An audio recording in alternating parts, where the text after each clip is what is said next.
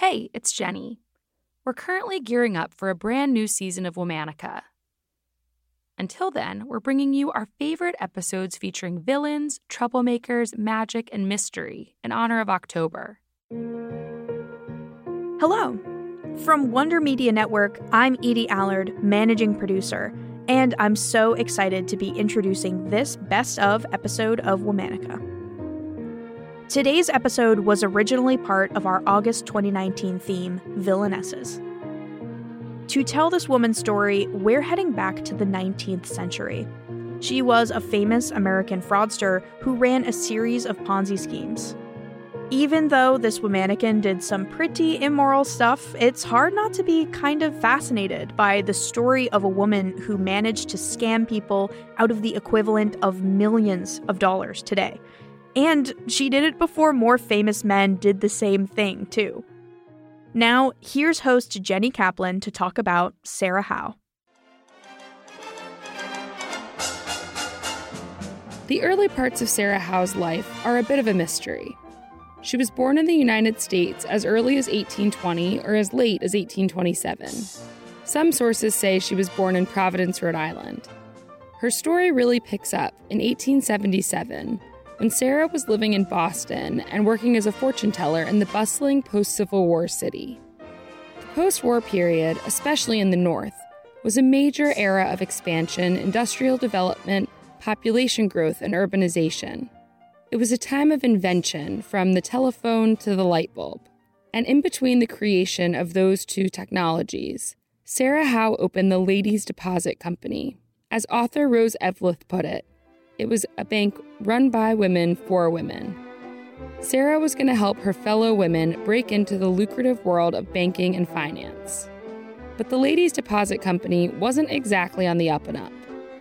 The concept was that the Ladies Deposit Company would be a savings bank that only accepted white clients who were unmarried or so called unprotected females.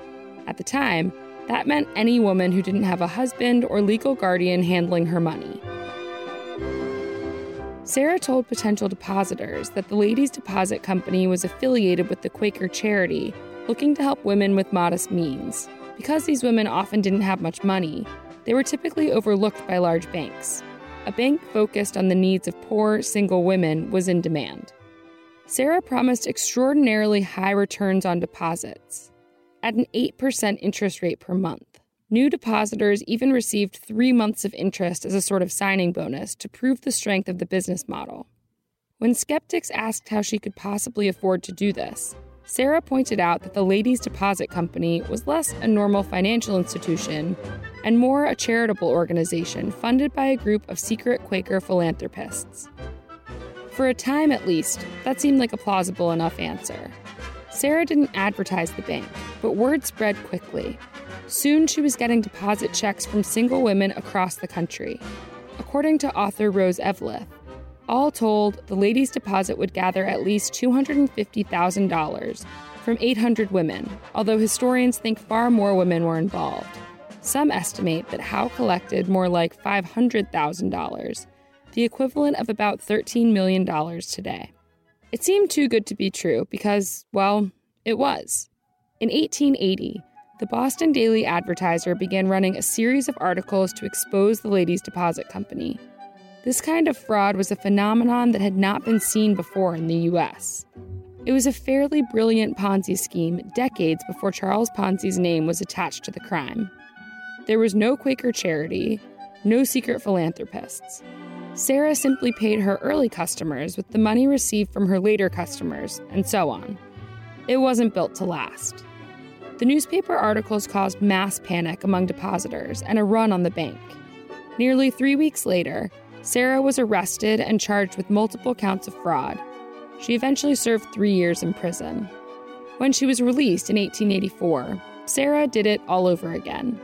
She set up another fraudulent institution called the Women's Bank, which ran the exact same scheme as Sarah's first bank, except that it lowered the promised monthly interest rate from 8% to 7% she collected another $50,000 in deposits from poor, unwitting women before being exposed once again in 1887. Rather than risking another jail term, Sarah fled Boston before she was indicted. She traveled across the country and set up similar schemes in other cities. In 1888, Sarah returned to Boston and was promptly arrested for fraud. But she was released a few months later because her victims refused to cooperate with the prosecution and participate in the trial.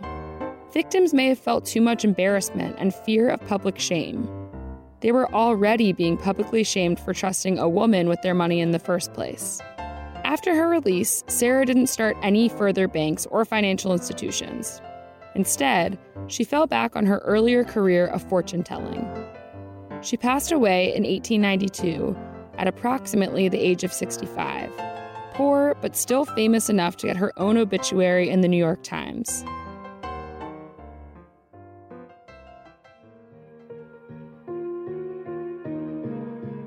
We're taking a break for the weekend, but join us again on Monday for another of our favorite episodes featuring villainy, magic, and mystery. Special thanks to Liz Kaplan, my favorite sister and co creator. Talk to you on Monday.